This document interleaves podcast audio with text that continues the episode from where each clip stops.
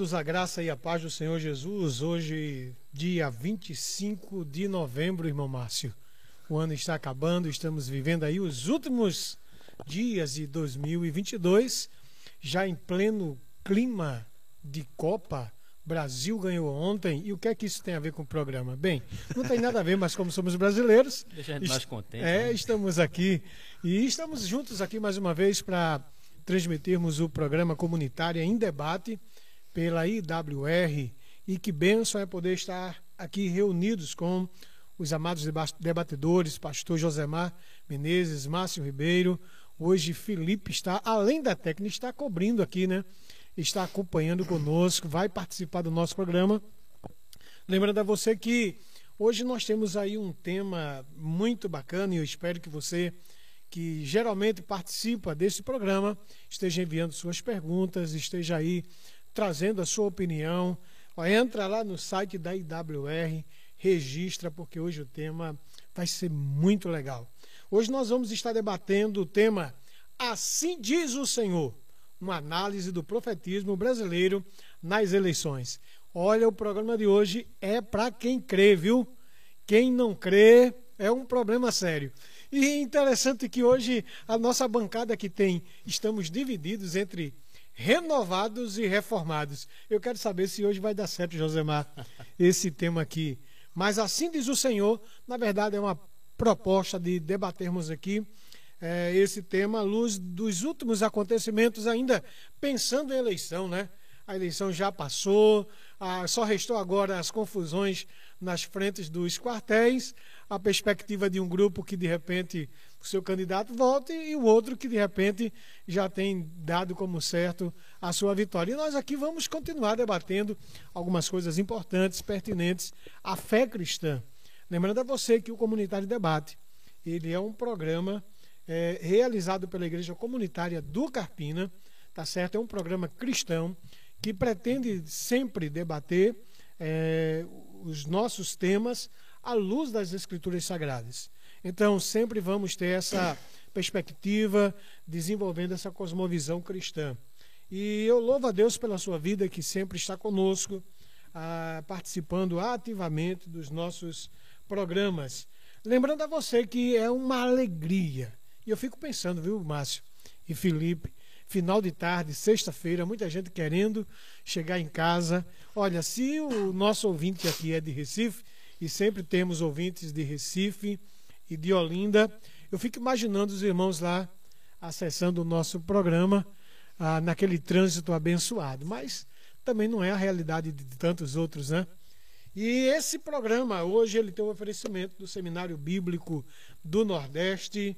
Lembrando a você que somos pastores da igreja comunitária, tá certo? Do Carpina. Lembrando a você que está próximo ao Jardim Neópolis, a Igreja Comunitária do Carpina tem culto aos domingos às 18 horas.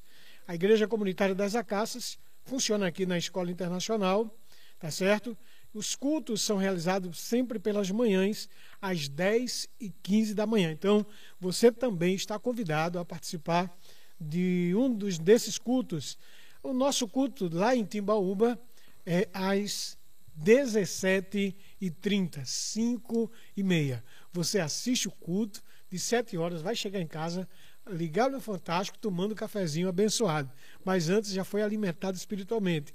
E a igreja comunitária em Guadalajara funciona também aos domingos, sempre às 19 horas.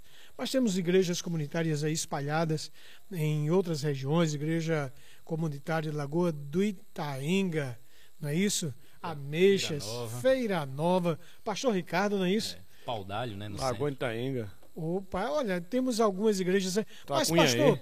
eu não conheço igreja comunitária. Bem, visita uma igreja batista, uma igreja presbiteriana, uma igreja Assembleia de Deus, uma igreja que esteja perto de você, onde você possa acompanhar e ouvir a palavra de Deus. Mas eu quero passar aí a dar a palavra de introdutória aí aos nossos debatedores hoje, irmão Márcio. Como é que está, meu irmão? Tudo na paz, pastor Jorge, graça e paz a todos os ouvintes. É uma alegria estar com vocês novamente em mais um tema muito importante, atual e polêmico, né? que é resgatar esse tema sobre o dom de profecia, segundo as Escrituras, e à luz das Escrituras a gente desenvolver esse bate-papo aqui, esse podcast. Muito bem, Márcio. Pô, mas você, você, a gente não gosta de polêmica. A gente só discute os temas, né, Josemar? Pois é. Pra que polêmica, né? É, não, só, só uma questão, os, os irmãos que estão aí no YouTube, a gente está consertando alguns probleminhas aí de início de transmissão, mas estamos dando andamento aqui. E sobre o assunto, espero que a gente tenha um debate muito interessante. O assunto é, é muito interessante. Então, que a gente possa desenvolver aqui um debate bem legal para a gente aprender como a gente tem aprendido, né? E nós louvamos a Deus por cada pessoa que está agora, nesse momento, é, no seu computador, no seu celular ou no YouTube também, é, participando aqui conosco, que é sempre uma bênção para nós poder falar para vocês. Então, nós louvamos a Deus pela vida dos, dos irmãos Márcio. O pastor Agostinho hoje não pôde vir, tá certo? Mas está perdoado o pastor Agostinho, né? Ah, é, por um motivo justo. dodói. Ele sempre tem dado boas contribuições. E quando você falou em, do, em doença, eu lembrei de Josemar, que também no início de semana teve aí, né? Se resguardando. com as viroses, meu irmão? Tá disse, assolando nossa região aí. rapaz. Aí, pessoal, você que está nos ouvindo, se cuide, tá certo? Toma alguns, alguns aí cuidados para que você possa manter sua, vida, sua saúde em ordem, né? Faça exercício, tome vitamina C, cuidado com a chuva. Mas, sobretudo, viva a vida crendo que Deus ele é o Senhor dela e está cuidando de cada um de nós. Mas vamos ao nosso comunitário em debate, porque hoje, como disse, o tema é Assim diz o Senhor. Uma análise do profetismo brasileiro nas eleições. Bem, por que é que nós estamos trazendo esse tema no dia de hoje para você, amado ouvinte? Para os irmãos que estão nos ouvindo e nos vendo pelo canal da Igreja Comunitária pelo YouTube. Bem, as eleições elas ainda estão tendo seus desdobramentos. Bem, os resultados das urnas já foram conferidos, auferidos. Agora cabe a nós fazer uma reflexão com base exatamente naquilo que vimos como comportamento de grupos denominacionais, pastores, irmãos sinceros na fé, que de repente usaram ah, de certo profetismo para anunciar ou prenunciar eh, a vitória do candidato da direita, né? Então eu ouvi uma crítica muito legal e pertinente por um dos pastores de uma igreja lá no Rio de Janeiro que disse: olha, os profetas profetizaram a vitória de Bolsonaro, só que esqueceram de combinar com Deus, ou seja, não deu certo. Afinal, por que, que esse, essa onda de profetismo ela foi tão forte nessa campanha?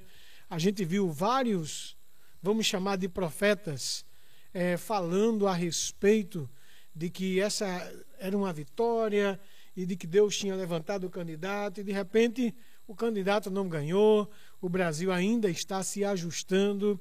Mas não apenas nisso, né? Porque talvez você esteja aí do outro lado dizendo, mas pastor, a, a, o pleito ainda não encerrou. Ainda tem pessoas na frente dos quartéis, ainda pode haver uma virada de mesa, o exército pode intervir, coisa que os generais já disseram que não vai haver. Enfim, as pessoas ficam esperando isso. Mas a grande questão de falar sobre o, profetismo é, nas eleições é porque, além de, desse ser um ato que foi muito comum nas eleições, a gente vem assistindo vários movimentos proféticos, não é? E é via internet, cada um com seus trejeitos, cada um falando de coisas interessantes a ser ouvidas pelas pessoas que estão lá, e a gente fica pensando que tudo isso tem um desdobramento.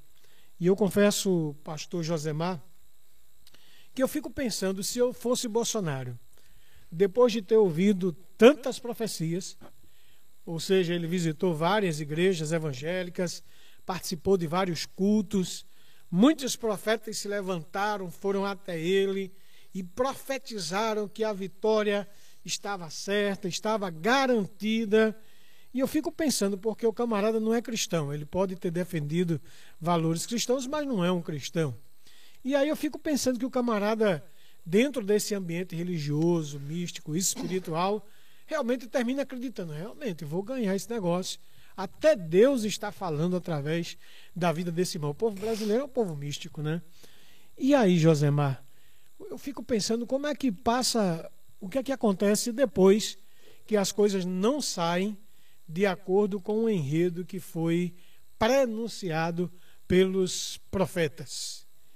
E aí eu fico pensando, meu amado pastor Josemar, a gente viu tanta coisa, a gente viu ainda é, antes mesmo das eleições, a gente viu, né, quando ele dava entrevistas naquele lugar chamava Cercadinho, muitos profetas, muitos irmãos que se dizem que tinha, de, de, afirmavam ter uma palavra profética da parte de Deus para o candidato, iam lá e anunciavam, usando a linguagem pentecostal, que o irmão Márcio conhece bem, viu?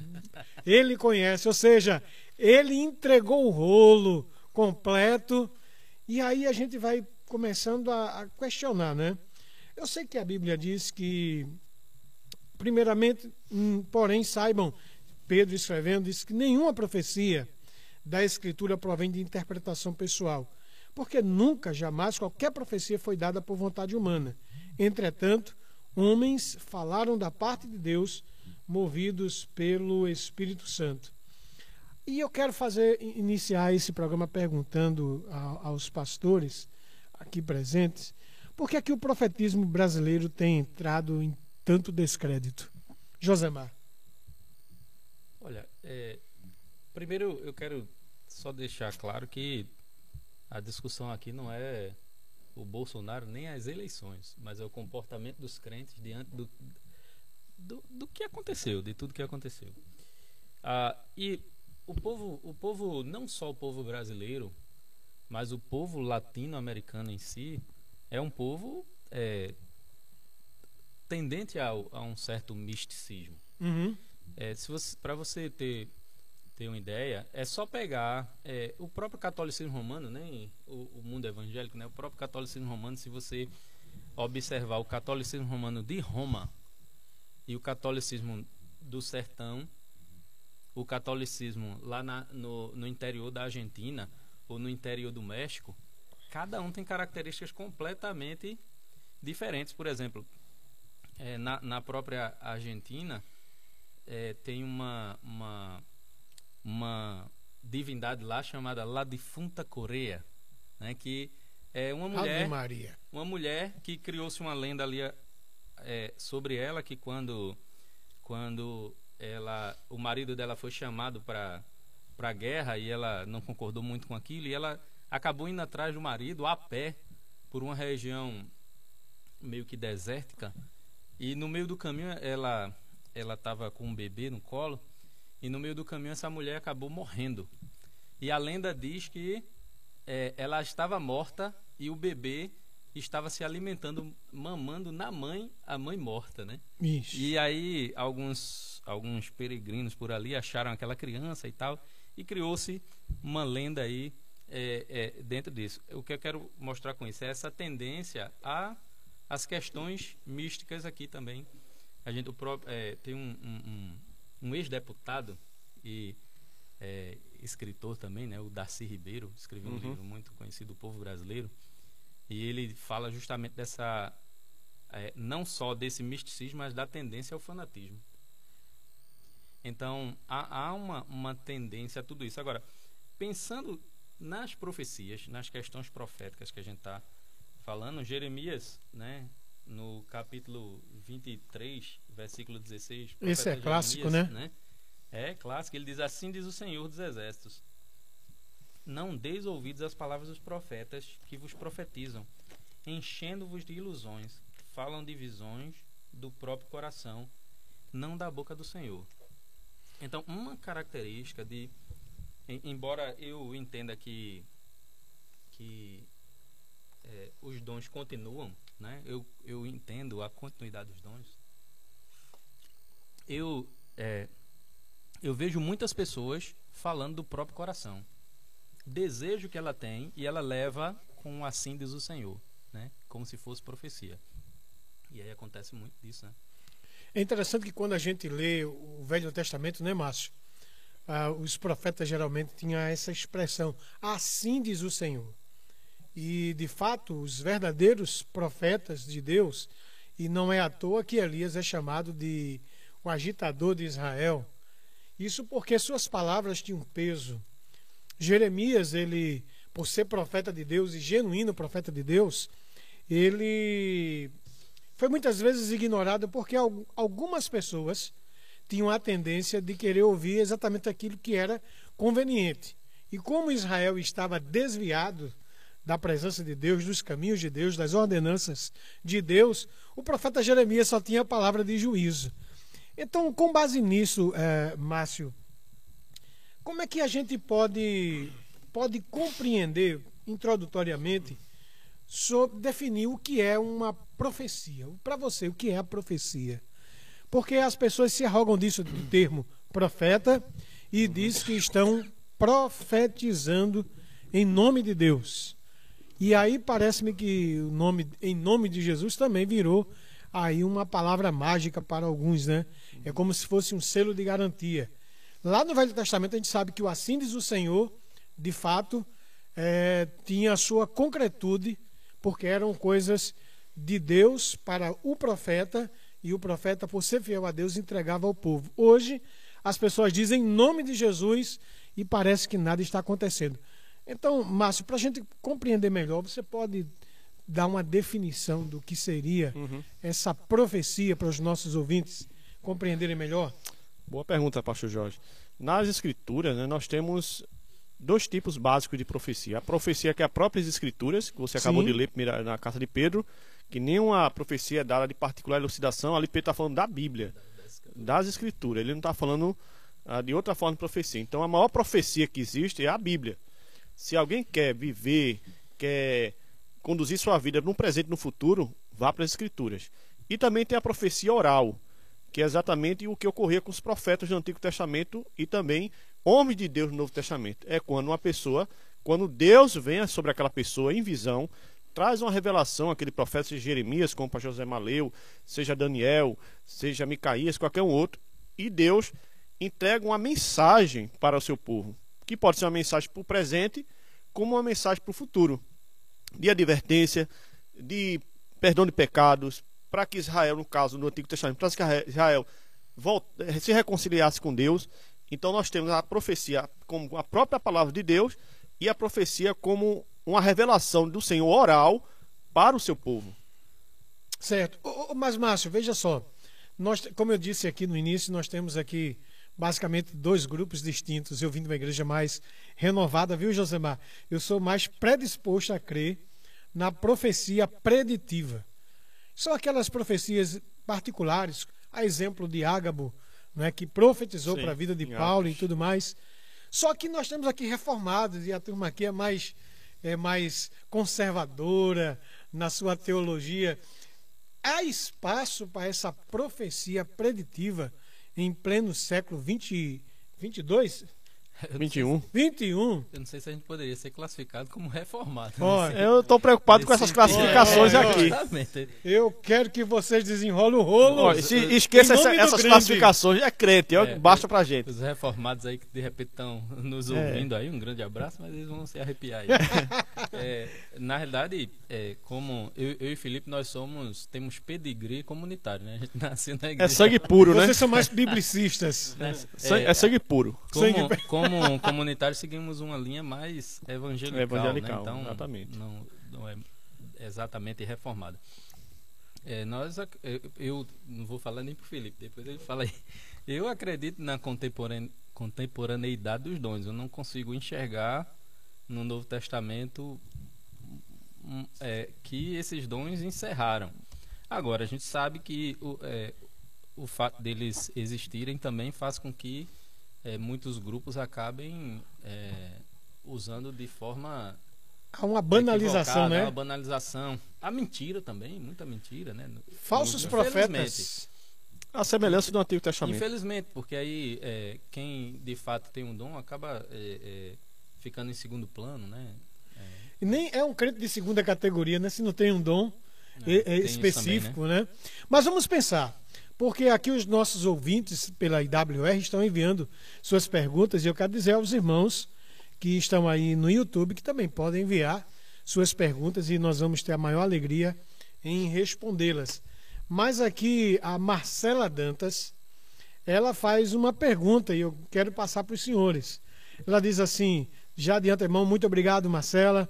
Deus abençoe tua vida. Dizendo para você que se de repente você entrar na IWR e congestionar, tenha um pouquinho de paciência, continue insistindo, tá certo? Mas manda a tua pergunta aí. A pergunta dela é a seguinte: Meus queridos pastores, o que vocês acham desse povo que teve tanta profecia nas eleições e hoje deram com a cara na parede? Será que essas pessoas realmente são de Cristo? Aí eu vou, eu vou, eu vou endossar. Será que essas pessoas são realmente profetas? Ou, ou têm o dom da profecia? O que é que você acha, irmão Márcio? É interessante, né? Graças a Deus que esses, esses irmãos que profetizaram estão no nosso tempo. Porque não fosse no tempo de Moisés, de Israel, eles estariam mortos. Porque na antiga aliança, o profeta que profetizava e não se cumprisse, ele era considerado falso profeta e ele era morto, ele sofria pena de morte. Eu entendo que esses irmãos que profetizaram são falsos profetas.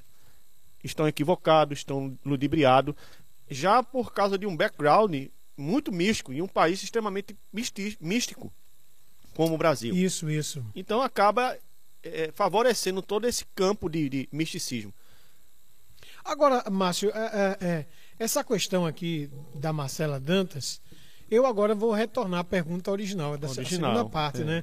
Ela disse, será que essas pessoas realmente são de Cristo?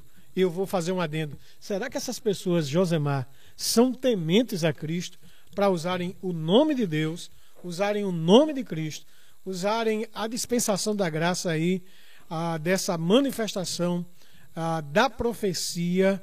E aí, o que é que você acha, meu amado pastor Josemar? É, eu tenho medo de generalizar, né? Eu não, não, uhum não diria que não são de Cristo ou são de Cristo.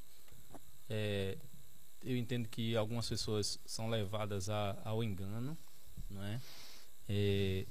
Justamente por uma questão mística, a gente, a, gente tá, a gente usou inclusive como tema profetismo, porque o profetismo vem justamente dessa ideia de um, um movimento não necessariamente evangélico, mas acaba é, envolvendo também que tem a ver com, com a questão da sociedade, a forma como, como, como a sociedade atua, o tal do sebastianismo, né? Lá de, desde, desde o século final do século XVI, lá em Portugal, quando o rei Dom Sebastião desapareceu numa batalha, e aí ficou aquela expectativa de que esse, esse rei voltasse, né? E aí, como esse rei nunca voltou para retomar seu trono, então surgiu várias ideias, várias, várias falas ali que ele voltaria algum dia para retomar o seu posto e organizar aquela nação. Então tem-se é, até hoje a ideia desse, desse, desse Messias que vem e aí na, durante o período eleitoral muita gente foi nessa ideia. Né? Se... Trouxe o Bolsonaro como se fosse aquele Messias, aquele Dom Sebastião que viria. E, e aí por isso que eu, que eu usei Jeremias, né? Não se aperrei não, porque tem um rapaz aqui que vai questionar essa questão aí do Messias, né?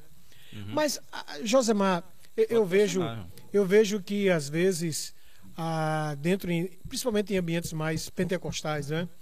Parece-me que a figura do, do profeta é alguém de um grau maior, de maior intimidade, o que parece que na igreja apostólica não tinha essa preocupação. Eram manifestações que os autores bíblicos, por exemplo, Lucas, quando registra a ideia de, de Ágabo, ele vai dizer que irmãos que falaram pelo Espírito Santo.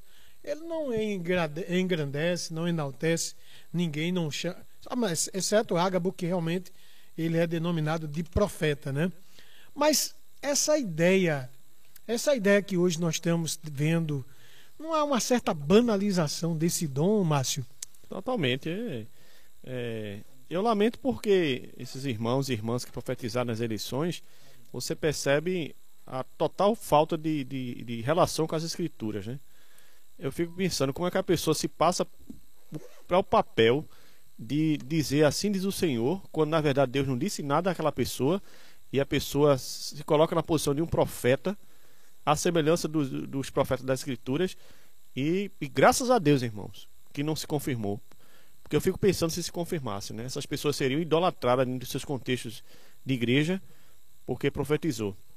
Mas é total sim banalização, concordo com o pastor Jorge. E eu digo mais: caberia sim a essas pessoas uma severa repreensão das suas lideranças. E dar as devidas proporções, e cada caso é um caso, até disciplina eclesiástica. Gente, essas pessoas estão na mídia, essas pessoas é, é, levaram multidões a crer, primeiro, que elas eram profetas, falavam em nome de Deus, quebrando o mandamento do Senhor. Uhum. Né? Dizendo assim. Mas, mas, tem que ver aí também se, se já não é um, uma. Um, eles já não aprendem isso com a sua própria liderança. Porque também. Aí é mais grave ainda. É. Aí é mais grave ainda. Porque, e de fato, muitas lideranças dessas pessoas também se valeram do dom de profecia para afirmar categoricamente que Bolsonaro seria eleito. E não foi. Para quem está dentro de um ambiente mais pentecostal, sabe que algumas expressões são muito, são muito comuns. Tipo, não vou engolir fogo, ou seja, é o cara uhum. que recebe a mensagem e ele tem que entregar, porque afinal é Deus que está dando e ele não pode. Mas às vezes eu... isso parte de uma questão muito emocional, subjetiva. Sim. Agora eu fico aí... perguntando para o José Mar e Jorge e Felipe. É o nível de espiritualidade dessas pessoas, de maturidade cristã. Gente, tá faltando Bíblia? Tá faltando tudo, porque como é que a pessoa a pessoa sabe que não foi Deus que falou, e ainda assim insiste, se coloca numa posição que a primeira escritura reprova. É, é loucura, gente. Agora, tem uma história interessante na Bíblia, né? A história de Micaías. 400 né? profetas. 20, capítulo 22 de 1 Reis, quando Josafá, junto com o rei Acabe, né? E Josafá foi um dos bons reis de, do reino do sul, de Judá. Sim. Mas juntou-se com Acabe, que foi um dos piores reis é, de Israel, que era o reino do norte. E aí eles iam para a guerra. E Josafá disse: Não, vamos primeiro saber se o Senhor vai nos enviar para a guerra. E aí ele leva 400 profetas e os Zedequias, Zedequias, meu Deus, me fugiu o nome agora do outro profeta que que estavam com eles Micaías, né? Não, Micaías é o, o profeta de Deus, o outro certo. profeta que eu tô falando. É, ele, ele até fez um chifre de boi e começou a, a dizer que ia um, como um touro ia passar por cima do inimigo e tudo mais. E fizeram um monte de, de, de, de, teatro, lá, um teatro muito grande lá. E Jeremias não se impressionou com aquilo, pediu um profeta de Deus, e aí veio Micaías, né? Micaías que já estava preso. Os soldados foram buscar ele. Quando foram buscar ele ainda deram uma prensa, né? Micaías, hum. diz aí, é, diz aí o que, o que os profetas lá estão só profetizando coisa boa, cuidado aí. Micaías é, não, não quis saber, chegou com uma certa ironia lá, mas é, disse uma coisa interessante. Ele disse: Eu vi, eu vi no céu que Deus enviou um espírito de mentira para falar pela boca desses profetas. Então veja, né, é, eu não sei se, se todo mundo que profetiza isso tem exatamente a consciência de que está fazendo uma coisa é, que se não tem que está fazendo exatamente a coisa errada. Se não tem legalidade de Deus, está tá passando na frente de Deus. Mas é aí não, ele está. Eu não sei se ele tem a consciência que está. Pois Mas é, então tem é. alguma coisa errada então. Gente. Vê só, a Helena, a Helena Márcio, com base nisso que o pastor José Mais está falando, Aliás, o Romero Silva ele diz o seguinte: como é que vocês analisam esses pastores que de púlpito disseram que tal candidato iria ganhar as eleições e no final não deu certo? Isso denigre o evangelho de Cristo? Como é que você vê isso aí, irmão? Com certeza, denigre o evangelho de Cristo. A igreja e o evangelho caem no escândalo, no escárnio daqueles que não conhecem a palavra. Entendeu?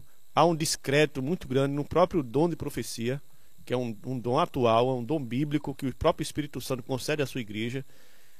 É por escândalo, gente.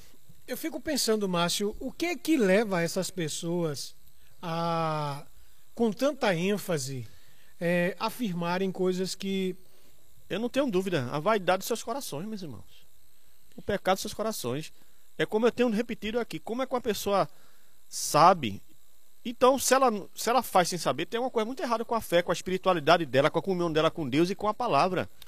Não corre o risco desses pastores estarem querendo trazer glória para si. Vaidade, glória para si. Não é? Prestígio político.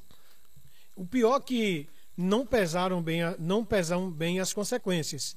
Porque para mim é, se alguém diz que está falando em nome de Deus e essa profecia não se cumpre, para mim, a credibilidade dessa pessoa em relação à, à, à profecia, ela foi embora. Eu sei que algumas profecias eu sou elas muito levam tempo, né? Eu teria muita dificuldade de ser pastoreado por um homem desse. Olha que aí. Eu teria. Por quê? Veja. Ele se disse vaso de Deus, usado pelo Senhor, pelo próprio Espírito de Deus, faz uma predição do futuro de forma assertiva. Ele não, em nenhum caso que você vê na mídia, eles estão ponderando. Não. Eles falam taxativamente, assertivamente. Vai ganhar, Deus é contigo, a vitória é tua. É sempre assim. E aí não se cumpre. Revelou o quê? Que caráter, que comunhão, que intimidade, que espiritualidade esse líder tem com Deus. Autoridade, né? Autoridade espiritual. Então, eu teria muita dificuldade de ter minha pessoa e minha família sendo pastoreada por um líder dessa natureza. Josemar, eu sei que dentro de um contexto onde Deus fala e aí tem a intervenção humana, né? E o que não parece ter sido o que aconteceu nessas eleições. Por exemplo, Deus manda lá o profeta é, ungir o rei, o, outro rei de Israel, né, que seria Davi, mas parece-me que o profeta chegou na casa né, do pai dele, viu os meninos, rapazes afeiçoados, com porte de Sim. rei. Samuel. Isso, e aí Deus diz a ele, ó Samuel, eu não vejo como vê o homem. Parece-me que eh, Samuel sabia, ele recebeu a, a revelação correta, teve uma visão do que iria acontecer no futuro. Ele é obediente, mas sofre ali uma, uma incompreensão de quem seria a pessoa. No caso aqui, Josemar, houve aqui uma, uma incompreensão eh, dos profetas, ou houve mesmo falta de temor a Deus e faltou temor pelas coisas espirituais. Ó, é muito diferente a situação. É, Sim. e agora a situação. É de- muito Somente é. paralelo, né? Então, no caso É, mas é, Samuel estava sendo. é, inclusive, se a gente fizer o paralelo com a profecia, a gente está vendo um profeta de Deus que vai para um lugar que Deus envia e Deus vai dando as instruções. Exatamente. Mas ele, ele o Até que que, eu quero ele unge a pessoa correta. isso, o que eu quero trazer é isso. Mas acontece uma coisa boa, no caso Jorge. de Samuel, ele, ele teve uma, uma, uma má impressão. Mas acontece uma coisa boa aí com Samuel que a gente sempre vê no lado negativo. Revela que o profeta, ele é falho. O homem. O homem, É. o Jeremias, como outros profetas também. Só que Deus corrigiu Corrige, no mas curso veja, e ele foi obediente, Muito né? diferente dos profetas do nosso tempo. Essa é a que é questão, praticamente canonizado. É, E- Mas assim, é, é importante é, entender que o profeta do Antigo Testamento não é o profeta do Novo Testamento. Sim. No novo é o dom. é, o profeta do Antigo Testamento, ele tem um período determinado e ele está relacionado ao reinado de Israel, ao período Uhum. dos reis de Israel. Depois do, do, do cativeiro, depois ali, é, é, já naquele período interbíblico, 400 anos de silêncio, praticamente é, Deus deixa de enviar profeta. Desaparece. Aí ele envia João Batista como cumprimento da profecia e acabou os profetas nesse nessa modalidade aí do Antigo Testamento. Um ofício, né? É, no Novo Testamento a gente tem exatamente a questão é, do dom de profecia. É, foi bem um- colocado, É uma outra situação, uma outra. É, é bom explicar, né? Porque no Antigo Testamento, os profetas. É interessante que existia mais de um tipo de profeta no Antigo Testamento, né? Por exemplo, tem uns 100 profetas que Obadias escondeu. A gente não sabe qual é a natureza daqueles profetas. Uhum. Por causa de uma Jezabel. o Velho Testamento diz que havia uma escola de Uma profetas. escola de profeta. Tem os, os profetas canônicos, né? Que são Daniel, Jeremias, é que são os profetas que não só profetizavam oralmente o futuro para Israel, o juízo de Deus para Israel e as bênçãos, como escreviam as escrituras. É, aí são chamados orais e os canônicos. E os né? canônicos. Mas o é, é, e outra coisa, o profeta do Antigo Testamento, ele poderia simplesmente levar uma profecia e não não aparecer mais, não, não, não tem mais Sim. profecia dele. Ele é para um momento específico. Sim. Então, é, há uma diferença, há uma, há uma diferença grande aqui do, do profeta do Antigo Testamento Sim. Para o profeta do Novo. O profeta do Novo é o dom da profecia, profecia. que ele recebe. E também é aplicado às vezes o, o profeta como aquele que traz a revelação bíblica, né? Uhum. Ele prega a palavra. É, e outra coisa, as pessoas pegam muito o profeta, a função do profeta, como alguém que vai falar sobre o futuro. Sim. É uma, É um aspecto. é um aspecto, mas ele denunciava o pecado. E isso é uma questão importante, a denúncia. Aí só tem pecado. vitória, meu É, irmão. é. Os atuais só tem mas, vitória. Mas essa é uma característica do falso E profeta. é uma pena, né? Que nos nossos tempos não surgiu um profeta para denunciar o pecado da- dos políticos. Não surgiu não, um eu profeta. acho que tem. Agora, Não, assim, que nós não vimos na mídia. É, não, mas é porque, assim, Não tem audiência, né? a Esses gente tá profetas falando não do têm. cara que chega para um político e diz assim, eis que diz o Senhor. Mas o cara que vai trazer o pecado, ele, não- ele geralmente não usa esse, essa terminologia. Não, Então, mas é, que não é independente da apenas, terminologia, ele, ele não apareceu ninguém para dizer, ah, Bolsonaro, não, não entra na jogada não, que isso aí é tudo mentira, feito fez Micaís, ó. Tem quase 100 profetas dizendo que tu vai ganhando. Vai não, que vai, vai morrer todo mundo, vai ficar Israel disperso. E agora? 400 contra 1. Mas se aparecesse um Jeremias e dissesse assim, não, Bolsonaro, você não vai ser eleito, não. Isso aí é errado. Não, que é isso? Você está sendo o único que está indo de encontro aos outros? Ah, O ia único ser que ace- massacrado. Mas era o único que tinha acertado. Aí é que Agora, está. deixa-me só dar um adendo o seguinte. A gente está falando de profecia, é, mas há um, um respeito muito grande de nossa parte pelos Sim, irmãos sim, pentecostais. Não é uma, Sim, uma, sim, sim. Uma crítica ao- aos irmãos pentecostais, não é? É uma crítica Mas- ao mas profetismo, uma né? crítica a esse profetismo. Maluco, sem também, Bíblia. eu acredito que os sinceros pentecostais, esclarecidos pentecostais com essa palavra, eles vão endossar o que a gente está falando. Uhum. Porque, gente, vai diretamente contra a revelação bíblica. Ó, Falou que Deus não mandou. Só para você ter ideia o quanto esse- esse tema é importante, eu eu tive a oportunidade de conversar com uma vizinha lá da igreja, lá em Timbaúba. E ela chegou para mim e disse: "Pastor, eu não creio mais em Deus". Eu disse: "Mas por que, minha irmã?" Tá vendo aí? Ela disse: Olha, eu tive uma filha, ela nasceu doente. E o que aconteceu? Eu fui na igreja, meu irmão até, a- o irmão dela até hoje é da igreja. Só que eu recebi uma profecia que Deus iria curar a minha menina. E o que aconteceu? A minha filha morreu. Então eu disse: Não, eu não acredito num Deus que diz que cura e de repente minha filha morre. Então, essa ideia da- da- do profetismo, ela é muito séria e precisa ser levado é, com a seriedade bíblica que precisa. Não é porque a gente tem aí o, o- a profecia como algo de Deus, é aquilo que eu chamei de profecia preditiva, com base em Ágabo. Essa profecia bíblica que hoje as pessoas desprezam, que são as Escrituras Sagradas, a revelação máxima de Deus, sem a qual o homem não conheceria os desígnios de Deus, não é verdade? E você tem essas profecias malucas que são dadas hoje. Eis que eu vou abrir porta, eis que eu vou te dar isso, eis que eu tenho já um vaso preparado para ti. Eu fico pensando que existe alguma incompreensão ou alguma criancice no meio Muita desse profetismo todo. Como nós estamos falando sobre assim diz o Senhor, uma análise do profetismo em tempos de eleição, a Helena Fontes faz uma pergunta bem interessante. Queridos irmãos, vocês não acham que os cristãos acabaram sendo ridicularizados com esses falsos profetas que apareciam a todo momento durante o pleito eleitoral e agora sumiram? Rapaz, isso é muito sério, né? Então, até que, até que ponto vocês acham que essas pessoas de fato têm essa compreensão que causaram um mal às pessoas às quais profetizaram e que trouxeram escândalo à igreja, né? Porque, por exemplo, embora as pessoas, o senso comum acha que todo mundo, os, todos os crentes votaram em Bolsonaro, né? Ah, o senso comum. Mas, de fato, quando alguém para para analisar esse profetismo que houve, será que o meio cristão não foi um pouquinho ridicularizado com essas manifestações humanas? É, eu entendo que foi ridicularizado porque é, ganhou a mídia, né? Você via lá o tal do cercadinho, que não foi agora nas eleições, mas desde o início do governo, é, onde pessoas saíam do Brasil inteiro para ir até lá, para levar Um recado é, de um- Deus. um recado de Deus, e tudo mais.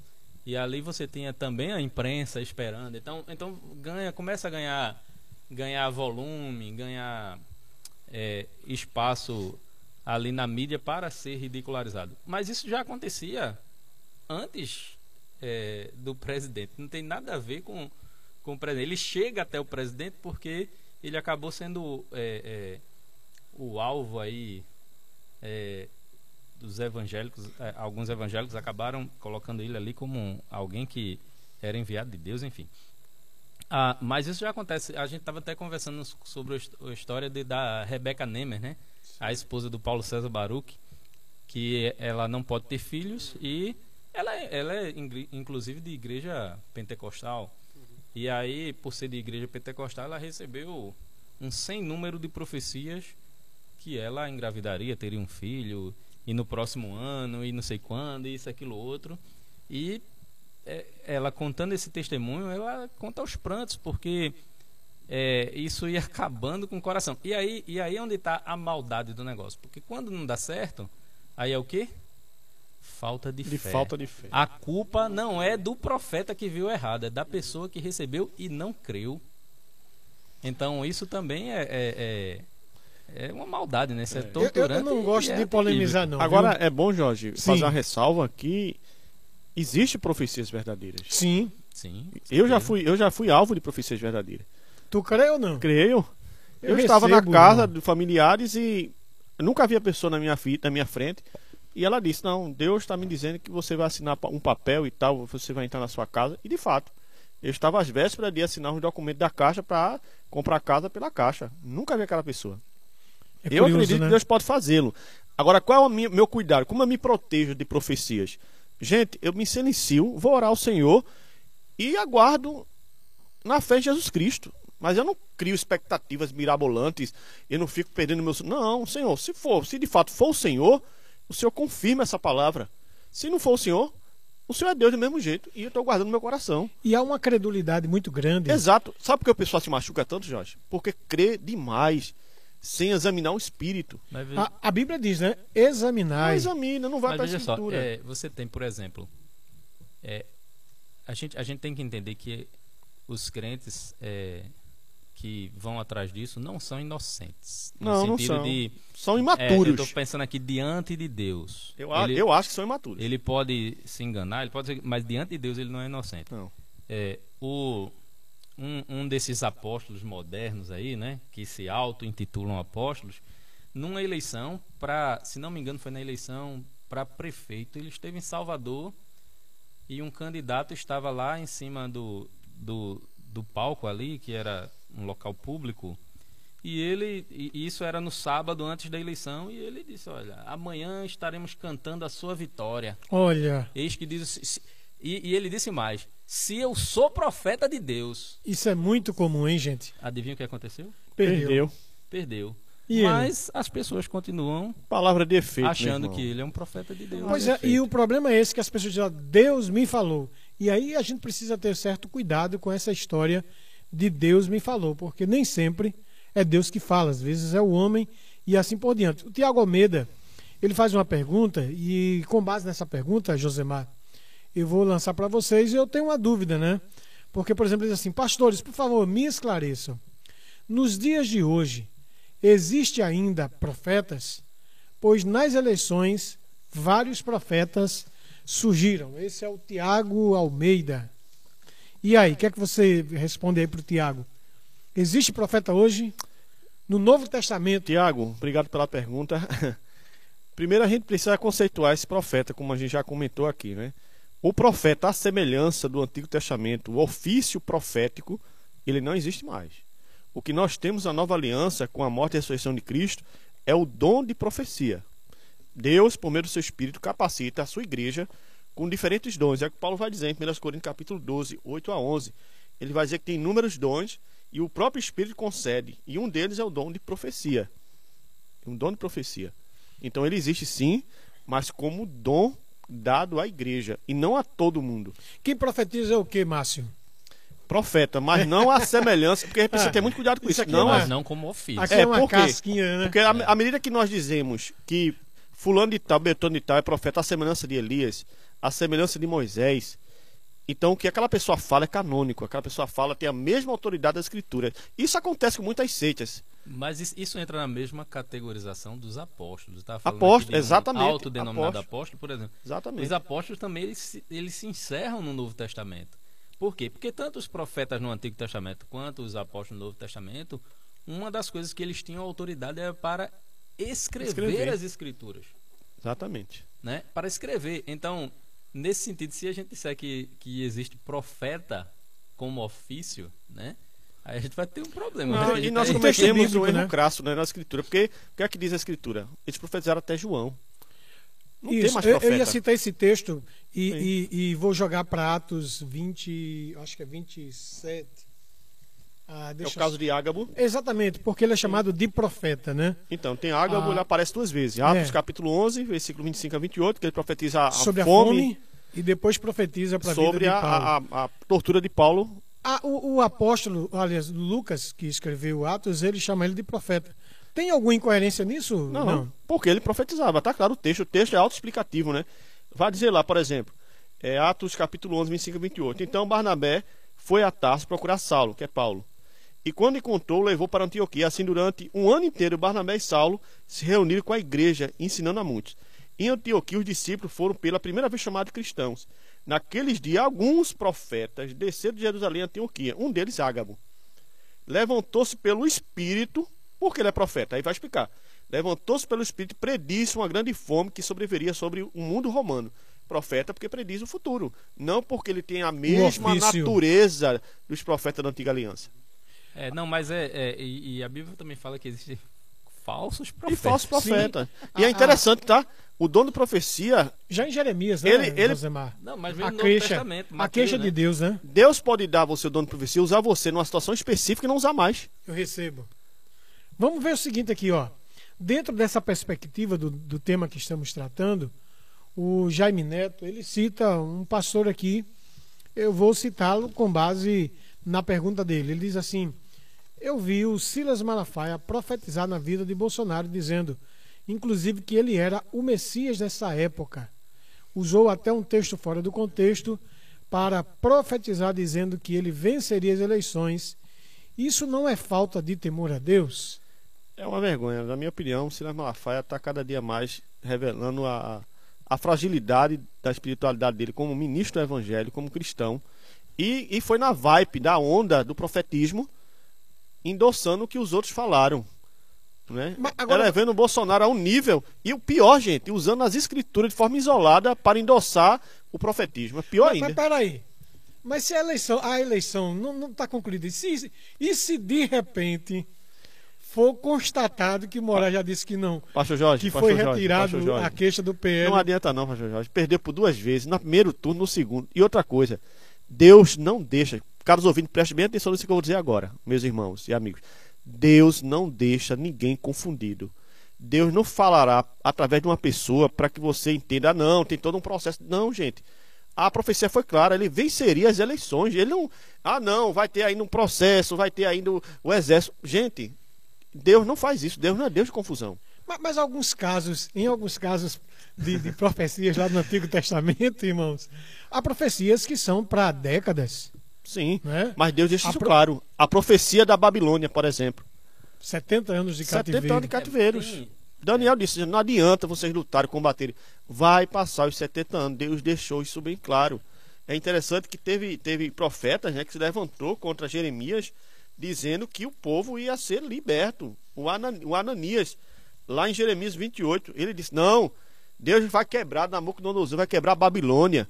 E aí foi lá e tirou o junco da da- das costas de Jeremias. Sabe o que Deus disse a Jeremias? Jeremias, vai lá e diz a ele que assim como ele tirou esse junco de madeira, eu vou colocar um junco de ferro em vocês. Foi isso que aconteceu. Você veja que Deus sempre leva muito a sério essa questão, Não, né? é, mas é, sobre a questão profética, é, nas escrituras como um todo, é, existe o aspecto do já e o ainda não, né? Sim. É, eram profecias que traziam questões para o futuro, e aí, por exemplo, quando você lê Apocalipse, muita gente lê Apocalipse sempre pensando no futuro, mas ele foi escrito para sete igrejas. Sim. Então ele tem aspectos que eram para a igreja e que se cumpriram naquele momento, mas aí ele tem aspectos que é para o futuro, que ainda nem se cumpriu, né? E no, no Antigo Testamento a mesma coisa. O, pro, o profeta falava algum, alguma questão, por exemplo, Joel falava do dia do Senhor, que ainda nem aconteceu. Verdade. Mas também aquele aspecto do dia do Senhor para ele era era a, a, um enxame de gafanhotos que devorou toda a plantação ali. Então tem tem esse aspecto. Agora só um parêntese sobre o pastor que foi perguntado, só para eu ser cancelado. Falso profeta, mesmo. falso profeta. A, a Janaína Ferreira ela faz uma pergunta. Ela assim, nessas eleições, será que não houve uma quebra do mandamento que é não usar O nome do o Senhor. em nome vão. do Senhor em vão? Com certeza. A quebra do terceiro mandamento foi escrachada, foi jogada na lata do lixo, minha gente. Isso é uma banalização da palavra de Deus, da lei de Deus. O povo se permitiu aparelhar por uma questão. Ah, É uma pena. A igreja cristã no Brasil perdeu uma tremenda oportunidade de mostrar o seu papel nessas eleições e caiu na vibe de, de, de, de ser partidária, de, de levantar a vibe política e de profetizar. Foi a pior bobagem que a igreja fez. Eu, eu, eu vejo que em 2018, na primeira eleição de Sim. Bolsonaro, é, a igreja mostrou uma força Sim. importante Mostrou. sem o que aconteceu Não, nos acontecer. quatro anos seguintes. E só abrindo parênteses, pastor José Mar, esses, candid... esses irmãos que são líderes das- de muitas igrejas, esses que são que estão na mídia aí, né, Silas Malafaia e tantos outros, é interessante que muitos anos atrás eles estavam apoiando o PT, a esquerda. É, eu, eu não, particularmente, eu não gostaria nem de entrar muito nessa. nessa Não, só mostrar nessa- as incoerências, as mudanças que acontecem no cenário político e acaba envolvendo a igreja. Mas, mas a- a- o envolvimento da igreja e de importantes, ou pelo menos é, poderosos líderes evangélicos. Agora. Josemar é e é- Jorge e Felipe, pesa, né? vê que interessante. Existe uma ala da fé cristã evangélica no Brasil que foram, foram muito mais sábios e coerentes. A ala reformada, que Jorge tanto fala. Você não vê Augusto Nicodemos, Hernando Dias Lopes, Paulo Júnior e tantos Assim, outros se envolverem mais- mais de forma tão. Mas, mas não de forma Escrachada. lamentável. É, e, Escrachar não só não. Por exemplo, Porque um, você um pode- fator importante é não abrir o púlpito. Sim, você pode se posicionar. É, O cristão, ele não deve ser apolítico. Mas ele, gente, pode e deve se posicionar. Mas veja a diferença da postura. A, a Priscila Mendes faz uma pergunta. Um homem ou uma mulher que fez profecia ou a proferiu e esta não aconteceu e ela continua à frente de uma igreja, esse mesmo não deveria ser destituído do cargo por falar mentiras e ainda por cima usar o nome do Senhor? Qual é a visão de vocês sobre isto? Acho que alguém aqui já falou sobre isso, né? É porque geralmente o cara é o dono da igreja, né? Aí fica meio É. difícil. É, a questão é sua. Se você está numa igreja e alguém traz uma falsa profecia, ou alguém não é fiel ao ensinamento das palavras, é você que tem que sair. Se você, obviamente, você gosta da igreja, pode tentar mostrar o erro da igreja, mas às vezes não vai ser possível. É difícil. Você tem que pro- procurar um lugar que ensine a palavra Como é o nome da irmã, Jorge? caminhar. Qual é o nome da irmã? O nome da irmã, deixa eu ver aqui. Priscila Mendes. Priscila, minha irmã, obrigado pela pergunta. Foi como eu disse já no começo. Eu tenho muita dificuldade, como Josamar bem colocou, ser liderado por um homem que profetizou mentiras. Já pensou? É. Profetizou mentiras. Quanto mais coisas esses, líderes não falam em nome de Deus não é verdade. Estamos falando, gente, de, do profetismo no período das eleições, porque foi algo que a gente assistiu é, em muitos reels, em muitos vídeos no YouTube, e era toda uma, uma comoção no meio evangélico, porque afinal era um presidente visitando a igreja, chegando lá, usando a expressão comum Deus falou, e aí tudo isso tem uma repercussão muito grande, né? Agora, veja bem, a Amanda Valença, eu quero agradecer às nossas irmãs, os nossos irmãos que da IWR, que sempre mandam boas perguntas, e uma delas é esta. Então a Amanda faz a seguinte pergunta: O que aconteceu nas eleições pode ser chamado de profetismo ou alienação? Isso é sério, né? Ah, e ela diz mais, ou adoração a candidato. Vamos aqui, o que é que vocês acham aqui? Foi profetismo mesmo ou vou, alienação? Como é o nome da irmã? É, Amanda Valença. Amanda, obrigado pela pergunta, minha irmã. Eu, eu vou juntar as duas palavras, Amanda. O alienismo profético. Uma alienação do dom de profecia né, que levou a essa triste e lamentável re resultado. Eu acho que as três coisas. Ah, eu acho três coisas juntas, né? Porque vou a idolatria política, aí houve alienação por, meu, por causa dessa idolatria, e aí reverberou nessa, nessas profetadas aí. É interessante que não surgiu um profeta desse para mandar o presidente se converter a Cristo, né, rapaz? É, porque o, o, presidente não é protestante, não é crente, não é, não é regenerado, não conhece a palavra. Não apareceu para dizer assim, presidente, olha, independente se o senhor perdeu ou ganhar, aceite Jesus como seu salvador, porque isso aí é o que é mais importante para sua vida. Eleição é quatro anos, mais quatro no máximo, você vai ter que sair. Aceita Cristo, que isso aí sim que importa. Não apareceu um. Mas não teve pastor que batizou ele lá no Rio Jordão e assim por diante? Mas são, então, e já com pressuposto, já com né? pressuposto que ele era cristão, que era homem de Deus, que era filho, que era Messias, que era tudo de bom. Eita, que parece-me, usando a expressão de. Eu vi uma frase, uma, uma, uma, musiquinha que dizia que o mundo, o mundo gospel anda mal. Não anda bem, não anda bem. Ah, a gente vê e debate sobre isso, gente, porque afinal há uma importância muito grande, porque queremos aqui resgatar o santo temor que se deve às Escrituras sim, sim, sim. e colocar as coisas no seu devido lugar. Aqui não é a Jovem Pan, não, mas a gente precisa botar o ponto no is aqui. Não, então, eu Porque esse até... tema, ele é, por demais, que importante. Muito importante. As profecias bíblicas têm o seu lugar. O, o fato de alguém profetizar em nome do Senhor, como a gente vê no Novo Testamento, tem o seu lugar. Mas a gente também não pode esquecer que a gente deve ver se provar se os espíritos são de Deus. É uma pena, Jorge, porque é uma, é uma, é uma, uma separação, cara, tão grande das escrituras. Você não vê essas pessoas usar a Bíblia para falar para o presidente: Ó, oh, presidente, a Bíblia diz isso, faça assim, haja assim, viva para Deus. Não. É, é, muito é muito subjetivo, gente, as profecias. É muito fácil a pessoa chegar e dizer: Não, Deus me disse e que o senhor vai ganhar. Sim, mas como? Como é isso? Como Agora tem, um, tem uma questão aí. Nos 500 anos da reforma, lá em 2017, o pastor Augusto Nicodemos pregando lá no, no Mackenzie, na época era, era, rei, era reitor, era chanceler, não, era né? chanceler do Mackenzie. E ele disse uma coisa que eu nunca mais me esqueci. Ele disse que a gente, como, como grupos mais tradicionais, a gente não soube se separar desse pessoal mais é, é, fanático, né? Fanático, de uma linha realmente não bíblica, mas que se autodenominam também evangélicos, né? E a gente não soube se separar disso, porque para a sociedade todo mundo é crente. crente é só. é assim. Inclusive, é, é, houve muito preconceito também mostrado. Eu lembro quando, quando aquele o, o segundo juiz lá da Suprema Corte que Bolsonaro elegeu, é, que Bolsonaro nomeou, Sim. o André Mendonça, né? Ele, quando ele foi colocado lá e, e a Michelle Bolsonaro é, ali falou em línguas, em muita alegria, né? Falou em línguas ali e tudo mais. E ali foi demonstrado todo o preconceito da imprensa em cima daquilo ali, né?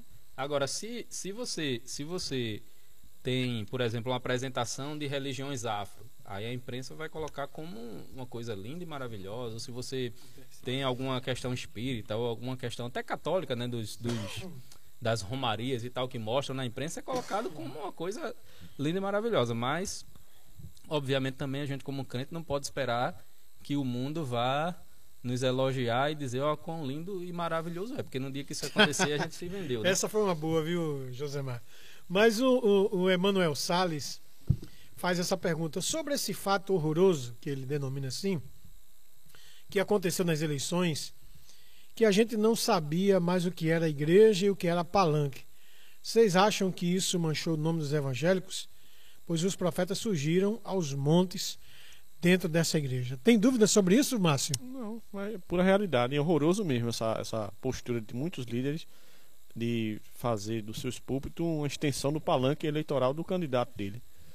E como a gente já, já debateu aqui em outras comunidades de debate, né? A, é lamentável essa postura de tantos líderes, né? Em vender seu púlpito por favores, por prestígio junto a esses políticos aí. Eu estava compartilhando da ideia de que eu achei legal que a igreja se manifestasse, Sim. ela tivesse um posicionamento Isso é natural, legítimo, né? não é?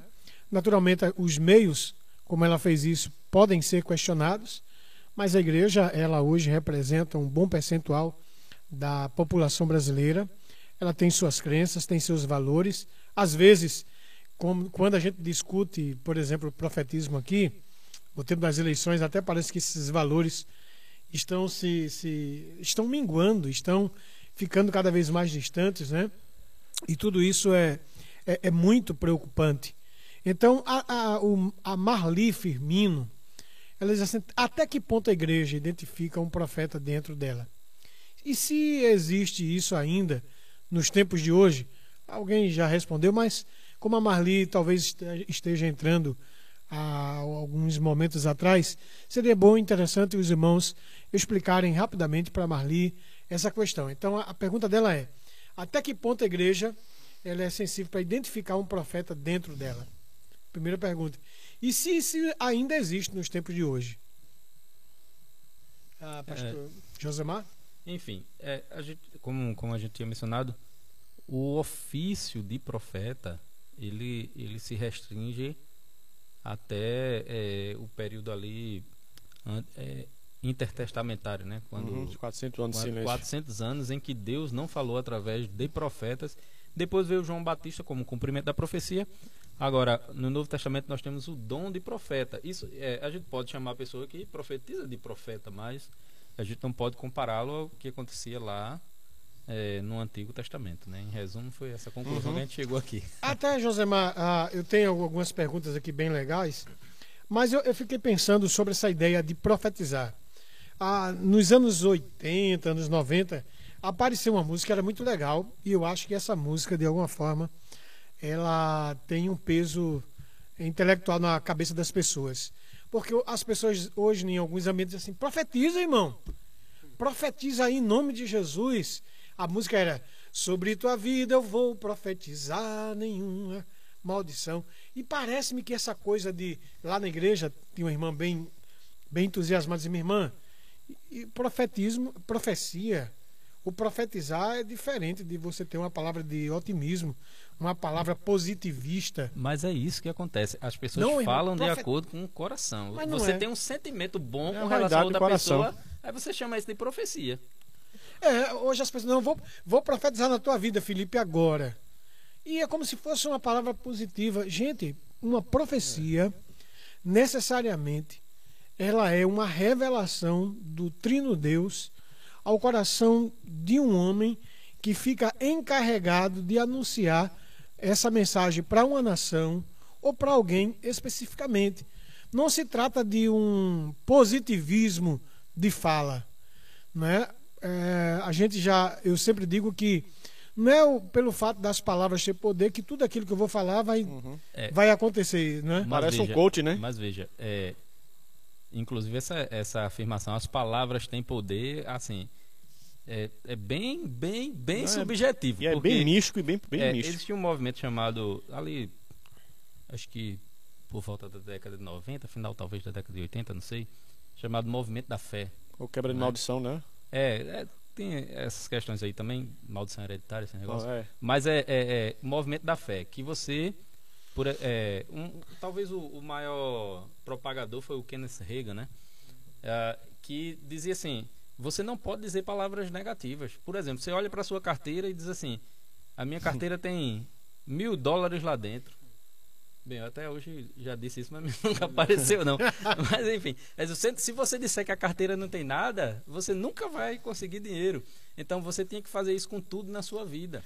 E aí é, é, me, me parece que há um, um avanço disso, né? É, no meio neopentecostal, especialmente e aí você tem é. essa, esse positivismo porque você tem que falar coisas positivas para as pessoas. Essa coisa do positivismo tá igual a história da picanha. Se a gente não trabalhar, não vai ter não, viu, irmão? Mas agora ela é subjetiva. É subjetiva, é Uai, metafórica. É...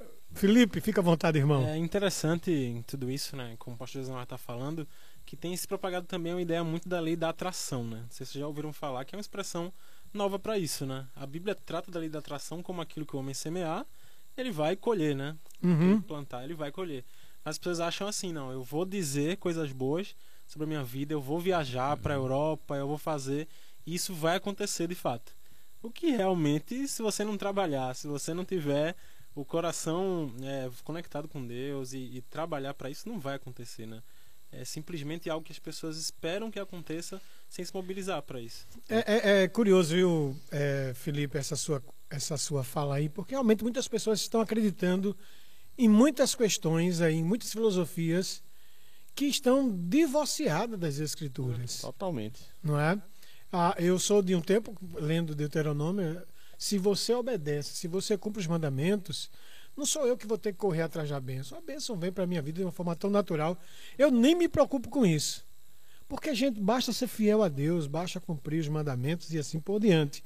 Mas a Marília Silva, olha, ela faz uma questão aqui interessante. E eu acho que a Marília é de uma igreja renovada, que crê nas profecias como eu creio. Nós eu cremos, já, eu né? já recebi palavras proféticas. E olha, se eu fosse contar, daria um programa aqui. É, ela diz assim: vocês acham que depois das eleições os pastores agora terão de verificar os profetas que apareceram dentro da igreja e discipliná-los? Na minha teve uns 10 que depois das eleições não tiveram mais nenhuma profecia. Irmã, a senhora está numa escola de profeta, irmã. não é? Mas a Marília Silva não é, não faz uma pergunta interessante? Uhum. Qual vai ser a postura de pastores, de líderes, até mesmo desses profetas que andam profetizando não só nas eleições, ou andam profetizando dos seus próprios corações, né? Jeremias diz assim: quem tem o sonho, conte o sonho. Quem tem a palavra, conte a palavra. Isso dando conotação realmente de quem de quem tem algo de Deus para entregar. Nesses casos aqui, algumas igrejas realmente não é preciso estarem mais cuidadosas em permitirem esse ambiente de profetismo. Eu não vou chamar nem de profético, porque dentro de uma conotação mais bíblica nem cabe, né? Mas não é preciso ter as lideranças, não é preciso ter mais um carinho, um cuidado em relação a essas manifestações, não. E como é que um, agora eu vou complicar para a vida de vocês aí. Como é que um pastor pode fazer isso? É, quando dentro desse meio tem pessoas que realmente são sinceras e creem nessa ação profética até ultrapassarem o sinal vermelho e caírem ou incorrerem em, em quebra do mandamento de Deus. Como é que vocês acham? Como é que vocês veem essa questão aqui que a Marília levanta aí? O problema é quando o pastor também está envolvido no movimento profetismo, né? Hum. O certo, na minha opinião, o certo era esses pastores que são mais famosos, estão na mídia, da mesma forma tão veemente, tão tenaz que eles vão para a mídia para fazer críticas a governo, é, expor sua teologia, vir na mídia e pedir perdão a Deus publicamente pelo pecado que eles cometeram de quebrar o terceiro mandamento do Senhor, profetizando mentiras e pedir perdão à igreja. É, no- isso aí é no mínimo mais honroso para um homem que se diz de Deus, que diz carregar a palavra de Deus e representar o povo de Deus. É, eu, assim, eu, Mas é utópico, né? É quase utópico, né? Marília, Marília. Marília, é, não é uma questão fácil. Eu, eu- assim, eu não tenho tanta fé quanto o Márcio, não. Não, a gente tá falando do ideal. É, o real é outra coisa. É, assim, eu creio que a maioria não vai fazer nada. Fazer nada, é não vai verdade. fazer nada. Agora, o pastor que realmente é sincero com relação às escrituras, que percebe que é, o que está acontecendo é exagerado e fora da palavra, ele vai é, usar sua autoridade de pastor para né? disciplinar, para corrigir, Corrigir, para é. orientar. Porque Jorge falou aqui em sinceridade, mas sinceridade também lá. diz que Sinceramente tem errado, né? lá, Sinceramente né? errado, Sinceramente né? errado. Sinceramente no inferno. Então, a- acontece agora. É, é- é necessário que a- as lideranças, os pastores façam alguma coisa. Eu creio que a maioria não vai fazer nada. Inclusive, Bem acredito. é, os que estão na mídia, eu creio que é, Mateus, Mateus é, 7, 15, né? Cuidado com os falsos profetas, que vêm a voz disfarçada em peles de ovelha, mas interiormente são lobos devoradores. Então, assim, é, eu, não consigo ver esses grandes da mídia como alguém sincero que quer é interessante, é, né? que cometeu um erro e tal, é, que vai vir pedir perdão Também depois. acho, também não acho que não. vejo isso aí. A semelhança desse texto que José Maleu, né? Mas que- temos muitos profe- ma- há muito profetismo em igrejas que estão fora desse ambiente Sim, de, de sim, marketing, Sim. de mídias e assim por E diante. Igrejas pequenininhas É, e são- tal. Que... Agora tem um problema, né? Porque como eu fui de igreja renovada e vivi um tempo de, de pentecostalismo dentro da igreja, para um pastor é de repente é, é difícil ele perder essa vivacidade pentecostal nas suas comunidades, porque algumas pessoas vão para o culto já com a expectativa. Sim, sim. Deus vai falar Mas e ele não vai ter precisa. que... Mas essa é a questão, Jorge. Ele não precisa perder. Ele precisa ser bíblico. Parece ser bíblico. Bíblico. Se Deus usar, usar ele, glória a Deus. E que Deus o use. E é bíblico. Ele só precisa ser bíblico. O problema é quando. É como a gente está comentando aqui. É quando a vaidade dos seus corações. Sabe o que acontece? Ele quer a glória para ele, gente. O problema é só esse. O, o homem, desde a queda, ele quer a glória de Deus para ele. Ele quer que os holofotes venham sobre ele. Ele quer ser visto como profeta. Eu, eu vi também é, diversas pregações, às vezes no Facebook, é, mais, é, mais no- no Instagram também, de pastores pentecostais é, descendo assim a madeira mesmo nessas questões, Sim. falando disso dentro da igreja. Por quê? Porque são pastores que acreditam na, na- Nas nas, escrituras. não, nas profecias Não, e nas dono Sim. escrituras. professor, Então, sim. zelosos. mas, mas faz de forma zelosa, buscando é, orientar os crentes. Então a gente não, não bota todo mundo no mesmo pacote. Não, não. A gente, exatamente, essa palavra é muito boa porque a gente aqui, pessoal, a gente está fazendo uma leitura crítica do que de um ocorreu momento. de um momento do profetismo nas eleições. Mas o dom de profecia é bíblico, é atual. Tem muito movimento pentecostal sério, Sim. que são homens e mulheres de Deus que amam a palavra e Deus usa assim poderosamente. Agora é diferente do neopentecostal. E aí, Sim, e aí às vezes, Existe- um, um- um movimento pentecostal tradicional o clássico, né? tem acesso às, às esquisitices de movimentos neopentecostais. É porque se aproxima Marconi. muito, familiariza muito. Marconi Santiago faz uma pergunta. O que aconteceu foi profetismo ou charlatanismo? Ó, Olha, o veja povo só. quer saber, meu irmão. É, aí, aí eu vou usar a palavra do pastor Jorge. Teve gente que o ca... teve gente que saiu de lugares distantes, pagaram é, sacrificialmente seu dinheiro lá para ir até Brasília. Então, eu não classificaria de charlatão. A pessoa acredita no que ela foi Existe dizer. pessoas sinceras, existe. Mas há- não há também espaço para charlatanismo, não? Muito, Ah, sim, muitas claro pessoas. Mas que não todos. Isso. Claro que há, mas eu não posso colocar. O cara, o, o charlatão, ele não, não investe para ser charlatão. Ele é charlatão para querer ganhar. Aí, aí o que acontece é como a gente já comentou, é imaturidade, né, gente? É muita imaturidade, é muita falta de comunhão com a palavra, de intimidade com a palavra. Falta a Bíblia na igreja brasileira. Em muitos falta o solo escritura, falta resgatar o Olha, solo você falou como reformado aí, hein? Gostasse? O Michael faz uma pergunta aqui. É reformado. É. Sou reformado, Não, aluno. não assume a, teologia reformada. É. Reformando sempre, né? Nós já falamos aqui, somos Ó. de tradição evangelical.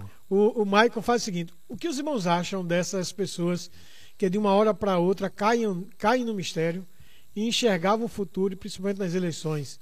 Isso é bíblico mesmo? Como isso pode ter respaldo bíblico? Bem, Michael, ficou para vocês aí, Josemar. Como é que é esse negócio de cair no mistério, é, enxergar o futuro e ainda profetizar em relação às eleições? Tem respaldo bíblico para tudo isso? É, Cair no mistério é uma linguagem mais contemporânea para falar de que a pessoa teve uma visão de Deus, eu entendo assim. Não. Poder de Deus. Não é?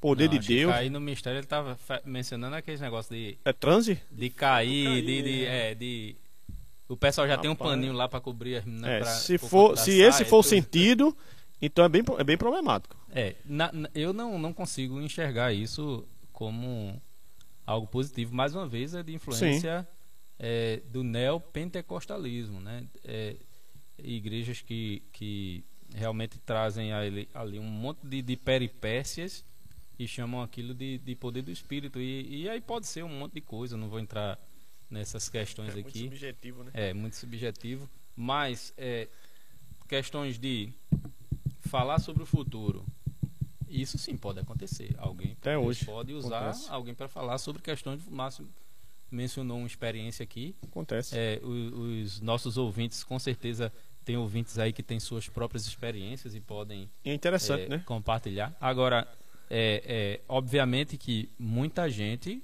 usa isso de forma é, para se promover. Aí você Exatamente. Está roubando a situação, glória de né? Deus, seus crentes. É, o Heleno Silva ele diz assim: qual é a diferença dos profetas da Bíblia com os profetas da política? Isso é só meninice e precisa ser corrigido? Em que tudo isso interfere na fé das pessoas? Bem, profeta da política, é, como é que a gente pode definir esse negócio aí? Falso profeta, irmão. E o, e o profeta da Bíblia é o verdadeiro profeta. Esse irmão é tão light. Mas veja, mas veja, é, é falso, mas mais uma vez, isso está em alta. Agora, se a falsidade é a motivação, é outra história. Isso está em alta, mas isso já, já acontecia. Quantos, quantas propagandas a gente, eleitorais a gente viu crente se colocando ali porque Deus mandou ele ir para ali que ele ia ter a vitória quando o cara tem cinco votos. É, eu, eu, eu, lá em Timbaúba, eu conversei com um irmão que foi candidato a vereador. Ele fazia um trabalho evangelístico até bacana. E ele chegou para mim muito entusiasmado. Irmão Jorge, irmão Jorge, olha, você vai votar em mim porque Deus já me falou que a vitória está garantida. Eu disse, É. foi, meu irmão. Foi, eu já, já, tô, já tô ganho. Eu vou de ter te não sei tantos votos. Eu disse, meu irmão, isso é sério. Sabe quem isso vai definir? É no final das contas. O que aconteceu? Houve as eleições, ele não- nem, nem bater na trave, bateu. Ou seja, as pessoas parecem que andam brincando com esse negócio de Deus, brincam com o nome de Deus, não é? Ô, E- Jorge, e, mas- eu diria mas- que o profeta da Bíblia, o profeta bíblico, primeiro, ele tem compromisso com a palavra. Gente, até mesmo alguém que possa receber o dom da um dom de profecia, que possa predizer alguma coisa específico para algumas pessoas, essa pessoa tem que estar enraizada, tem que estar embasada, sobretudo nas escrituras. Essa é a maior revelação. Essa, Essa é a é maior a profecia. regra de- Para, para alguns grupos, a, a própria pregação da palavra, quem tem o dom da pregação da palavra é considerado como dom de profecia. Não Isso. Não nesse sentido que a gente tá- profecia é, preditiva. preditiva, mas É. o dom de prof... porque é, não dá para fugir bíblica, da palavra. Se alguém traz uma profecia que escapa da palavra, que cria doutrina, é, automaticamente você já pode classificá-lo como falso profeta. Paulo disse, anátema, lá em Gálatas, Eu, eu capítulo 1. sou, eu sou um, um- eu sou um, um- um renovado em crise. Meu. É, é verdade, Aleluia. é verdade. Vou lhe dizer por quê. Vamos restaurar isso? É, porque eu sempre eu fazia algumas orações para Deus e uma delas era: Senhor, eu preciso que o Senhor fale comigo. Isso de forma preditiva. Não, mas, Através de profecia. Entenda o mistério. Jorge, mas acho que todo crente sincero quer uma experiência. Eu quero uma experiência dessa. Pois bem, eu, eu pedi a Deus, Senhor, eu quero que alguém fale. Agora eu dizia, olha, Glória. eu não quero que seja nem ninguém de Timbaúba, porque as pessoas me conhecem e conhecem a minha vida. Tem que ser Você- territorial também, né, irmão? Eu, não, eu, eu fui exigente com Deus. Ele disse, olha, Senhor, não quero que seja de Timbaúba, tá certo? E tem que vir com base na palavra. E aí, uma vez, eu fiquei nessa expectativa muitas vezes. Eu estava sentindo algo que precisava receber a orientação de Deus e tudo mais. Não que não tivesse a palavra. E uma vez eu estava no centro de Recife. Passou uma irmã do coque. Eu disse, pronto, Senhor, bem que pode ser essa mulher aí. Olha o coque da mulher. Bem, aí eu fui à tarde com o meu colega lá numa loja. E eu estava lá na loja conversando. Daqui a pouco parou um carro de Vitória de Santo Antão, um Corolla. E a irmãzinha lá, a secretária lá do, do atendente, disse assim: Ô meu irmão, isso aqui é o pastor Jorge Timbaúba, tá? Esse irmão é uma benção tal. E aí esse irmão de Vitória parou, sentou perto de mim disse: Ah, você pastoreiro, disse, "É, meu irmão, deixa eu dizer uma coisa para você. Eu tenho uma palavra de Deus para tua vida. Eu disse: Eita, vai começar. Eu orei, mas eu sou meio incrédulo, sou incré- tô em crise, né? Porque é tanta coisa, gente, que as pessoas falam que a gente não acredita mais. Cauteloso, né, Jorge? Cauteloso. Aí né? o que aconteceu? Aí esse irmão desenrolou o rolo na expressão pentecostal. Gente, ele falou de coisas que só, ele, só Deus podia saber, que ele não me conhecia. Vitória de Santo Antão, outro polo, né? E, sobretudo, ele trouxe o, o, o lastro das Escrituras, Timóteo. Cara, eu vibrei.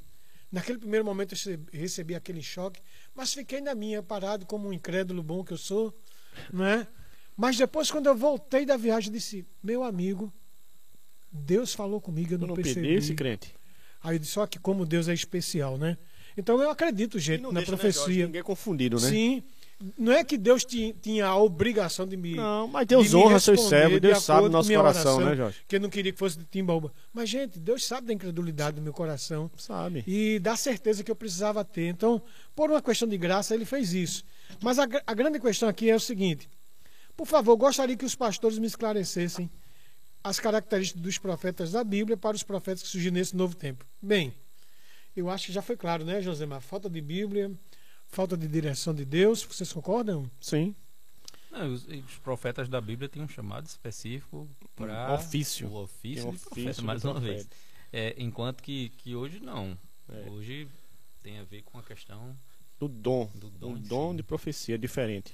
E na realidade, é, hoje, é, al- alguns dons, dons mais carismáticos, vamos dizer assim, é, eles, eles são status, né? Servem de status para na, nas igrejas. Então, É. Felizmente, cria pesa castas, né? bastante, né?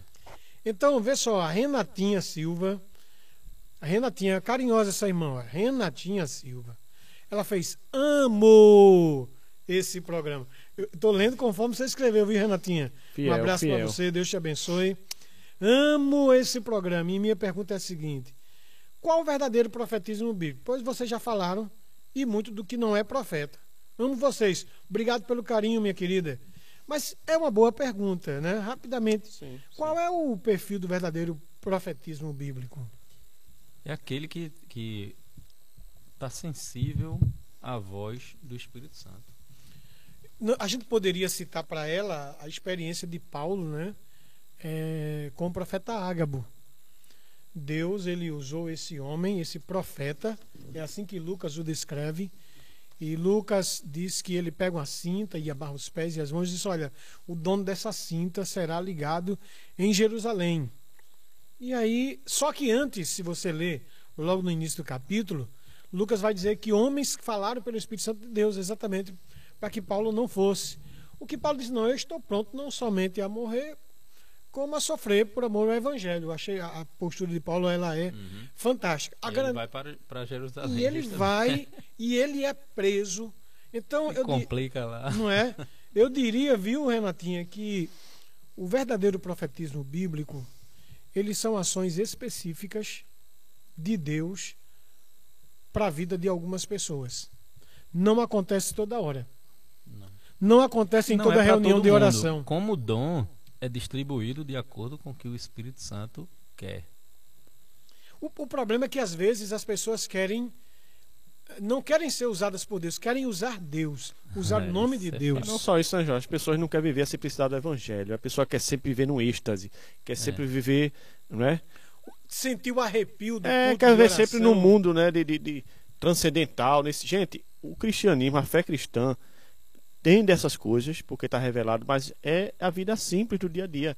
Como foi que o anjo Gabriel conheceu Maria? Maria em casa, provavelmente fazendo comer para José, e o anjo apareceu. É a vida simples. Viva o evangelho simples que foi revelado em Jesus Cristo. Não procure profeta, profecia, não vá para casa de profeta, não ache que alguém é, é mais espiritual que você porque Deus deu a ele o dom de profecia. A graça de Deus que está sobre aquela pessoa. Se, se vocês observarem, há uma, há uma ação muito própria do Espírito Santo de Deus no, no, a- no livro de Atos dos Apóstolos, né? A ponto de dele ser tão livre dentro da igreja, e parece que o verdadeiro profetismo está sempre muito ligado a, a, a pessoas específicas que fazem uma obra específica. Aí você vê que a Bíblia diz que o Espírito diz: separai-me a Paulo e a Barnabé. Veja que recomendação diretiva, preditiva. E a igreja entende, gente, que aquilo veio de Deus e houve essa separação. Confirma, né? Aí, O Espírito confirma a liderança da igreja. Né? E, e parece-me que o que falta hoje nas pessoas é exatamente essa sensibilidade para ouvirem a voz do Espírito Santo de Deus. Não é, gente, uma impressão, porque hoje tem gente que, eu vou usar a palavra profetiza, com base em impressões. Eu acho que muitos desses profetas da eleição viram as grandes manifestações que a direita promoveu, viu outras pessoas profetizarem e disse: pronto, esse homem está ganho, esse homem não tem como perder. E aí, com base na intuição, com base na leitura do momento, disseram: pronto, eis aí o vencedor. Caíram na armadilha que Samuel caiu. Disse: Isso aqui tem cara de rei. Deus disse: Samuel, não é esse. Eu não vejo como vê o homem. Uhum. Então, há muitas particularidades, é, Renatinha, que pode exatamente caracterizar o profetismo bíblico. A Kaline, em concluindo esse bloco de perguntas, diz assim: Minha pergunta é a seguinte. Só tem sabido porque tem besta, né? Infelizmente, infelizmente verdade, as é pessoas, É, as pessoas atrás dessas coisas são tolas. É verdade, é verdade. São tolas. Esquece de viver a simplicidade do evangelho revelado na maior de todas as profecias, que é a Bíblia Sagrada. E eu gosto também da ideia de segundo a João, né? O apóstolo ele traz uma questão interessante falando de falsas doutrinas, né? Ele fala que a gente não deve nem se associar a essas pessoas, que quando a gente faz isso a gente se faz semelhante a eles, né? Então as pessoas daquela época que estavam falando que Jesus não era Deus, que estavam falando dessa maneira, ele dá a instrução: não receba essas pessoas na sua casa. Não ande com elas, porque senão vocês vão ser semelhantes também. E a Timóteo, Paulo diz que eh, nos últimos tempos levantarão pastores para falar o que as pessoas querem Exatamente. ouvir. Exatamente. As pessoas querem ouvir isso, querem ouvir essas profecias boas e positivas. pois é, eis né? que eu te digo, meu Agora sabe servo. o que ela Aí tem um preço, né? Co- tem um É. preço. E eu fico imaginando o peso diante de Deus. Quem foi que te autorizou? Eu não ordenei a vocês falarem essas coisas. Eu não mostrei esse sonho para vocês. Ah, exemplo de Jeremias, né? Deixa eu te dizer uma coisa, pessoal. É muito bom estar discutindo esse programa aqui com vocês. O Comunitário em Debate é esse programa que se propõe a discutir temas que às vezes parecem ser polêmicos, mas não são polêmicos. Isso porque a gente crê na ação da profecia que provém genuinamente de Deus. Somos crentes em Jesus. E, e se eu acho, e uma coisa que eu vejo que deve ficar como lição para nós outros, é que a gente precisa estar mais atento. Estar atento ao que ouvimos, ao que queremos ouvir, ao que queremos entender que é a ação de Deus. Gente, quando Deus não quis agir, o Josemar falou, né? Deus ficou calado por 400 anos. E se Deus decidiu ficar calado, por que é que eu vou falar no nome dele? Não é? Então, que Deus tenha misericórdia de muitos desses dessas pessoas, desses irmãos que se levantaram em nome de Deus, em nome de Jesus, para profetizar. Gente, tenham cuidado. Mas não é por causa deles que você vai deixar de de repente de receber uma mensagem genuinamente crer, né? vinda da parte de Deus. Não é porque muita gente se levantou em nome de Deus que agora eu também vou rotular que todo mundo é falso profeta. Eu acho que às vezes existem alguns Elias e mais alguns mil e. Quantos joelhos estavam lá dobrados? Mil... Sete mil. Sete mil. Ainda existem, gente, profetas. Ainda existem sete mil joelhos que estão dobrados diante de Deus. Existe muita gente temente a Deus. Existe muita gente que procura fazer a vontade de Deus. Então, que isto sirva de lição para nós outros que vimos isto, assistimos isso e estamos discutindo isso com uma certa preocupação. E eu quero louvar a Deus pela vida de muitos dos nossos irmãos que se mantêm conectados conosco. O programa já está encerrando. Ah, que peninha. Mas se Deus quiser, voltaremos.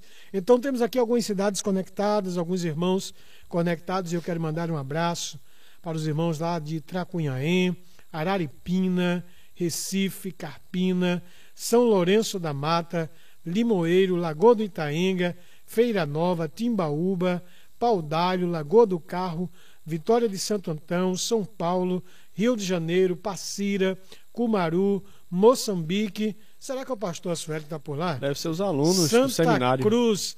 Ah, a extensão do seminário bíblico No Nordeste do de Nordeste, lá em Moçambique. Deus abençoe os irmãos. Olinda, Fortaleza, Jaboatão dos Guararapes, Piauí. Esse é Luizinho. Petrolina, Garanhuns, Igaraçu, Abreu e Lima, Ipojuca, Serra Talhada, Araripina, Gravatá, João Pessoa e Orobó. Que bom estar com vocês ligados na IWR. Saiba que esse programa é feito com muito carinho. Nós amamos passar esse tempo com vocês. E é sempre uma alegria saber que 1842 aparelhos estiveram ligados na, no Comunitário em Debate. A sua audiência muito nos prestigia e nos traz uma consciência de que queremos fazer sempre o melhor para Deus e para vocês que nos honram, dando essa credibilidade, não é, Pastor Josemar, ao ouvir, ao participar, ao interagir com o Comunitário em Debate. Saudações finais, pastor Josemar e Márcio Ribeiro e Luiz Felipe. Eu creio que o pastor Jorge aqui deixou uma mensagem importante, né? É, Deus continua agindo. Deus continua usando seus servos. É, eu mais uma vez reitero meu respeito muito grande pelos irmãos pentecostais. Tenho, tenho irmãos muito queridos, mas Deus fala através de pentecostais, de tradicionais, de evangelicais, né? Olha aí. Amém. Louvamos a Deus por isso. E deixe seu coração aberto. É, obviamente vai haver muitas críticas, talvez você tenha suas críticas, né? Com certeza a gente viu aqui algumas perguntas com críticas ao que aconteceu. É verdade. Mas é, não faça com que isso lhe afaste do povo de Deus. Né? Do povo de Deus. É, continua aí para abençoar esse mundo até que Jesus volte para vir resgatar a sua igreja. Tá certo? Deus abençoe a todos e, e como o pastor Jorge colocou, nós nos sentimos muito honrados é, por todos vocês que param para ouvir esse programa. Amém. Queria agradecer a todos que estão, estão conectados conosco, né? Que Deus abençoe a vida de vocês, a família de vocês, o casamento de vocês. E minha oração é que vocês se apaixonem pela maior revelação de todas, pela maior profecia de todas, que é a Bíblia, gente, é a palavra de Deus, Antigo e Novo Testamento. Quer saber o que Deus tem para o seu futuro, para o seu presente, o que Deus tem reservado para aqueles que o amam? Voltem-se para a Escritura, para a palavra. Ela, sim, é a profecia mais confiável de todas. Por mais que exista um dom de profecia, por mais que Deus, por meio do seu Espírito Santo, revele às pessoas sua vontade, se você de fato quer ter segurança plena, se volte para a maior revelação de todas, a Bíblia Sagrada. Um abraço a todos, Deus abençoe. Luiz Felipe, suas considerações finais, meu carequinho abençoado. Primeiro é um privilégio estar aqui, né, desse lado um pouco mais agora com o microfone, né? Achei que participaria um pouco mais, mas tem muita coisa para resolver ainda na transmissão mas espero que nas próximas vezes eu consiga estar um pouco mais ativo aqui, né? Mas é, louvar a Deus pela vida de todos vocês que estão assistindo, que estão ouvindo também pela rádio e não deixem que as, os maus exemplos, as coisas ruins que aconteceram importante. possam tirar o foco do que realmente é importante, que a Bíblia é a revelação das Escrituras, como já foi falado aqui, e que a gente possa de fato crer nisso e entender que o Senhor fala através da sua palavra, fala conosco e que a gente tem que estar tá com o coração disposto a ouvir. Né? Deus abençoe. Amém, Deus abençoe. Eu quero terminar esse programa dizendo para você que o Seminário Bíblico do Nordeste está com as inscrições abertas para o ano de 2023. São oferecidos cursos teológico ministerial, que é o antigo bacharel em teologia, tem o curso de formação de conselheiros bíblicos. Esse curso ele é fantástico, né? tenho falado com pessoas que fez esse curso e sempre falam com muito carinho do conteúdo que receberam. Então, se você está interessado em fazer o curso é, teológico ministerial, você pode ligar 081 99200 4641 ou você pode acessar o www.sbne.com.br. Meus queridos, que Deus vos abençoe e fiquem todos na paz. Fica na bênção e até o próximo Comunitário em Debate.